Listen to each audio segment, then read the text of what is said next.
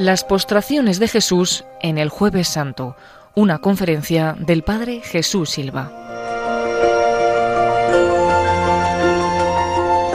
Me quería centrar en algo que me suscitó el gesto de ponernos de rodillas. Decía la liturgia que nos teníamos que poner de rodillas en ese momento de la muerte de Cristo y entonces me dio por pensar en las postraciones que hay durante la pasión, durante el misterio pascual, mejor dicho, ¿no? Las postraciones que hay. Entonces me venía el jueves santo, la postración de Jesús cuando se pone a los pies de los discípulos para lavárselos, la postración de Jesús cuando cae al suelo en Getsemaní, el viernes santo, la postración de Jesús cuando cae bajo el peso de la cruz, la postración de Jesús cuando está en brazos de María, ya muerto, y el sábado santo, el domingo de resurrección, la postración de las mujeres que le adoran a Cristo y se postran ante Él, y la postración de los apóstoles después en el monte de Galilea, donde se les aparece. Entonces me parecía que era un hilo bonito este tema de las postraciones, porque las postraciones del jueves y del viernes son de Jesús, mientras que la postración del domingo de resurrección es nuestra. Es de las mujeres, es de los discípulos, es de los apóstoles. Y en todo esto hay una lógica que tiene su sentido. San Juan, cuando llega el momento de la última cena, él no cuenta la, Eucaristía, no cuenta la Eucaristía porque él ya la da por supuesta, puesto que ya la habían contado Mateo, Marcos y Lucas, sino que en su lugar introduce este pasaje que conoceréis. Antes de la fiesta de la Pascua, sabiendo Jesús que había llegado la hora de pasar de este mundo al Padre, Habiendo amado a los suyos que estaban en el mundo, los amó hasta el extremo. Estaban cenando. Ya el diablo había suscitado en el corazón de Judas, hijo de Simón Iscariote, la intención de entregarlo. Y Jesús, sabiendo que el Padre había puesto todo en sus manos, que venía de Dios y a Dios volvía, se levanta de la cena, se quita el manto y tomando una toalla se la ciñe. Luego echa agua en la jofaina y se pone a lavarle los pies a los discípulos secándoselos con la toalla que se había ceñido. Llegó a Simón Pedro y éste le dice, Señor, ¿lavarme los pies tú a mí? Jesús le replicó, Lo que yo hago tú no lo entiendes ahora, pero lo comprenderás más tarde. Pedro le dice, No me lavarás los pies jamás. Jesús le contestó, Si no te lavo, no tienes parte conmigo. Simón Pedro le dice, Señor, no solo los pies, sino también las manos y la cabeza. Jesús le dice, uno que se ha bañado no necesita lavarse más que los pies, porque todo él está limpio. También vosotros estáis limpios, aunque no todos, porque sabía quién lo iba a entregar, por eso dijo, no todos estáis limpios. Cuando acabó de lavarle los pies, tomó el manto, se lo puso otra vez y les dijo, ¿comprendéis lo que he hecho con vosotros? Vosotros me llamáis el Maestro y el Señor, y decís bien, porque lo soy. Pues si yo, el Maestro y el Señor, os he lavado los pies, también vosotros debéis lavar los pies unos a otros. Os he dado ejemplo para que lo que yo he hecho con vosotros, vosotros también lo hagáis. Este texto es el texto que leeremos en el jueves santo, que leeremos en el relato justo antes de que el sacerdote se postre a los pies de los, de los y les lave los pies. Fijaos que es un relato que está enmarcado en un marco muy solemne, Jesús, sabiendo que había llegado su hora, la hora de pasar de este mundo al Padre, o sea, la hora de la muerte, habiendo amado a los suyos que estaban en el mundo, los amó hasta el extremo. Eso nos habla un poquito de lo que sucedía en el corazón de Jesús en aquel momento. En aquel momento de la cena del Señor es consciente de lo que va a suceder. Es como cuando uno se tiene que hacer una operación y bueno, pues se pone un poco nervioso pero cuando va llegando la fecha te pones más nervioso y ya cuando llega el día estás que ya no cabes en ti de nervios, porque ya te vas haciendo consciente pues de que te van a meter un bisturí, ¿no? de que te van a meter ahí. Y eso que lo hacen por lo menos con anestesia, ¿verdad? Jesús, sin embargo, aunque sabía que iba a morir, cuando se acerca ese día y llega esa noche, es como que toma conciencia plena de lo que va a suceder. Cristo, Él va a tener que morir. Y va a tener que morir de un modo que no es agradable, que no es fácil pero es consciente de que va a tener que morir por amor. Ya no por amor genérico, sino por amor a Juan, por amor a Felipe, por amor a Santiago, por amor a Pedro, por amor a los romanos, por amor a los judíos, por amor a los paganos, por amor a cada uno de nosotros. Y por eso comienza diciendo que habiendo amado a los suyos que estaban en el mundo, se, se da cuenta de que ha llegado su hora y los amó hasta el extremo. ¿Eh? Es como que ese amor de Jesús se concreta de un modo profundo y total y se extiende desde ese lavatorio, desde ese cenáculo, no solamente a los discípulos, sino a cada uno de nosotros. El Señor es consciente de que ese amor que le lleva a morir en la cruz es un amor que nos toca a cada uno de nosotros, porque el Señor está muriendo, va a morir por cada uno de nosotros. Y entonces toma conciencia incluso de que Judas, ese que está ahí con él, le va a entregar, le va a traicionar. El otro día preguntaba una amiga, ¿cómo puede ser que Jesús llamara a Judas a ser su apóstol? ¿No le resultaría insoportable a Jesús la compañía de Judas durante tres años sabiendo que le iba a entregar? Y yo le respondía, es que el Señor le da durante tres años a Judas la oportunidad de que se dé cuenta de lo que va a hacer y de que no lo haga. Pero también le da la oportunidad de que cuando lo haga se arrepienta. ¿Eh? Es por eso el Señor llama a Judas, no para que le entregue. Le llama precisamente para mostrar su misericordia incluso con aquellos que más van contra él. Y aquí la escritura menciona dos veces a Judas, fijaos. La primera al principio y la segunda después del lavatorio. Como diciendo, Jesús lava los pies a todos, incluido Judas.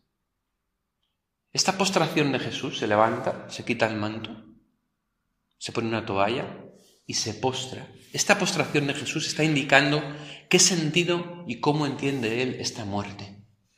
Muere para servir, muere para dar vida, muere para ponerse a nuestros pies y lavarlos, incluidos los de Judas. Judas es el símbolo del traidor por excelencia, ¿verdad? Pensemos en nuestra vida cuántos traidores hemos tenido. A veces no muy lejos de nuestras familias. Puede que sean incluso compañeros, amigos, hermanos de comunidad, padres, madres, hijos, hermanos. Son los más cercanos y sin embargo los que nos traicionan. Y el Señor, sabiendo que Judas le iba a traicionar, se postra ante él, le toma los pies y se los lava. Quizá precisamente con especial cariño, porque sabe que es el que le va a entregar.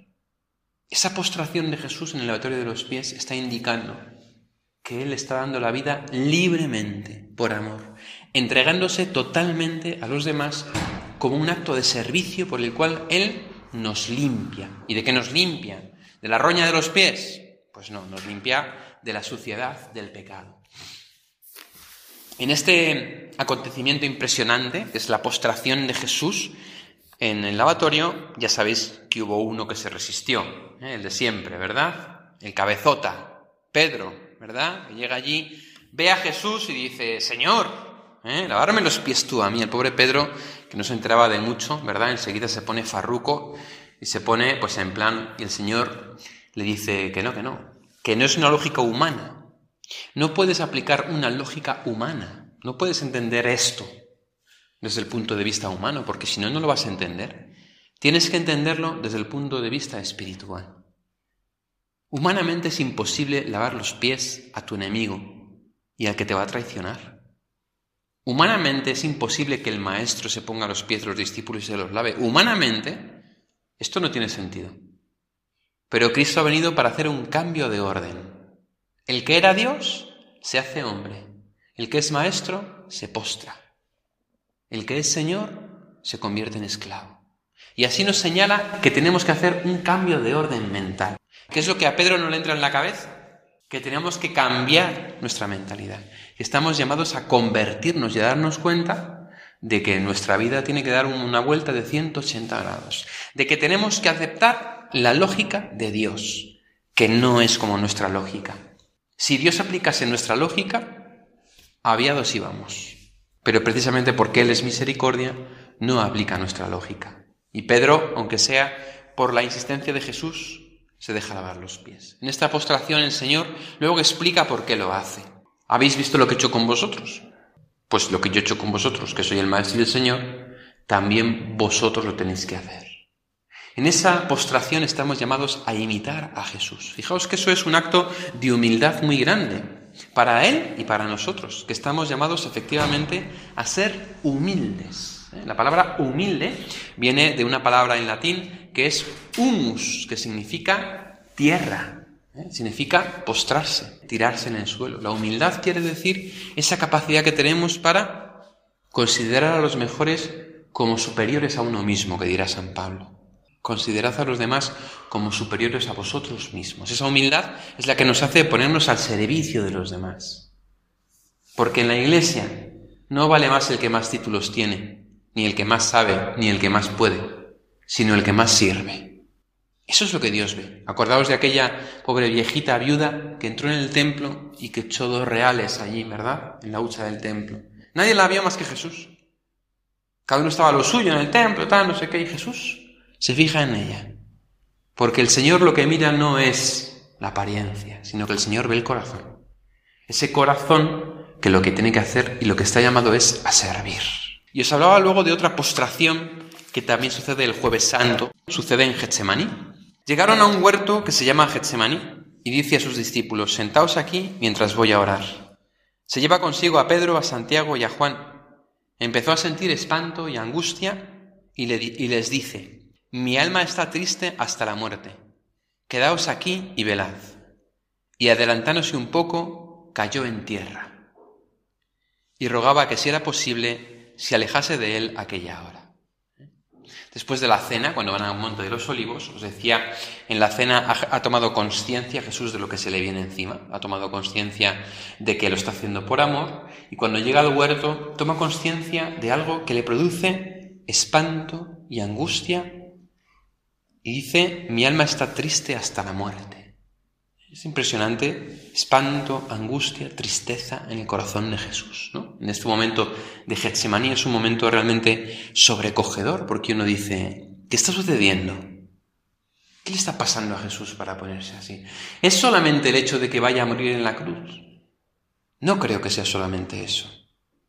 No creo tampoco que Jesús se entretuviera en imaginarse los clavos traspasar en sus manos sus pies o imaginarse cómo iba a ser. Es en ese momento en el que el Señor siente sobre sí todo el pecado del mundo. Cuando dice la Escritura que Él es el pecado, Él es el Cordero de Dios que quita ¿no? el pecado del mundo, que toma, que carga sobre sí los pecados del mundo. En este momento de Getsemaní, el Señor toma conciencia de que todo el peso de nuestro pecado, de nuestra pobreza, de nuestra debilidad, cae sobre Él y él se cae en tierra, se postra. Y cae bajo el peso del espanto, de la angustia y de la tristeza. ¿Mm? Otro gran misterio que se nos presenta a cada uno de nosotros en la consideración de esta Semana Santa. Es el misterio de Cristo que cae bajo este peso de la angustia de Getsemaní que se postra. Este momento de Getsemaní no lo vio nadie. Ya sabéis que se llevó a Pedro, Santiago y Juan y que Jesús se apartó después. ¿eh? Es un momento de mucha angustia que el Señor les contaría a los discípulos después de la resurrección. En este momento está Jesús absolutamente solo. De hecho, llega a los discípulos y, como sabéis, los encuentra dormidos. Y la soledad de Jesús es muy fuerte. El Señor se vuelve al Padre, le dice, Padre, pase de mí este cáliz, pero no se haga mi voluntad sino la tuya. Y el Padre le responde enviándole un ángel, ¿verdad? El ángel del consuelo. Sin embargo, a Jesús no le consuela este ángel, sino que se pone todavía más angustiado y suda como gotas de sangre, porque en el fondo la presencia del ángel es la presencia que oculta la presencia del Padre. El Señor llama a su Padre, pero el Padre llama a un ángel.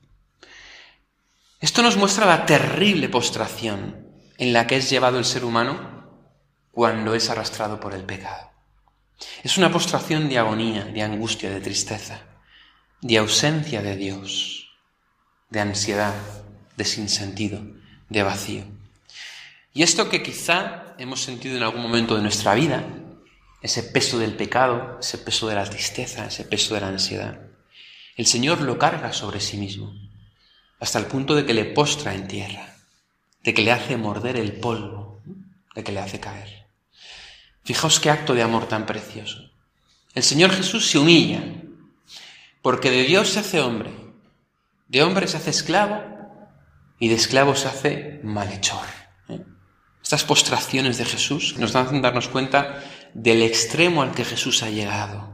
Hay una postración de la que no hablaré porque no es física, que es la postración de cuando Jesús baja hasta los infiernos, ¿verdad? El Señor va como cayendo por nosotros, para hacerse nuestro esclavo, nuestro siervo, para lavarnos, para cargar con nuestro pecado, con nuestra angustia, con nuestra tristeza Y el Señor carga todo esto sobre sí y en Getsemaní se convierte en el misterio de el dolor de Dios.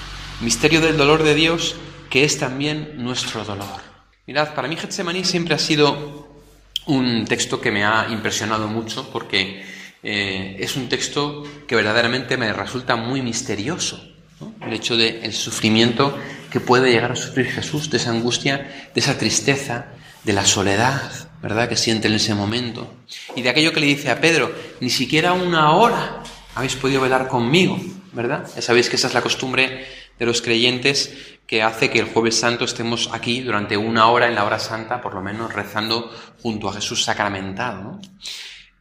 Pero quizá más importante que esto, a mí me interesa señalar hoy que hay muchas personas en las que Cristo está postrado hoy, muchas personas que están bajo el peso del pecado, bajo el peso de la angustia, bajo el peso de la tristeza, que están postrados por tierra como Cristo lo estuvo en Getsemaní, y que igual que Él no tuvo a nadie a su lado, y que igual que Él encontró a sus amigos dormidos y sin darse cuenta, a muchos hermanos y hermanas nuestras de nuestro mundo les puede pasar lo mismo, que están postrados en el suelo, están postrados en la droga o en el pecado, en la angustia, en la tristeza, en la enfermedad, y no tienen a nadie que les socorra.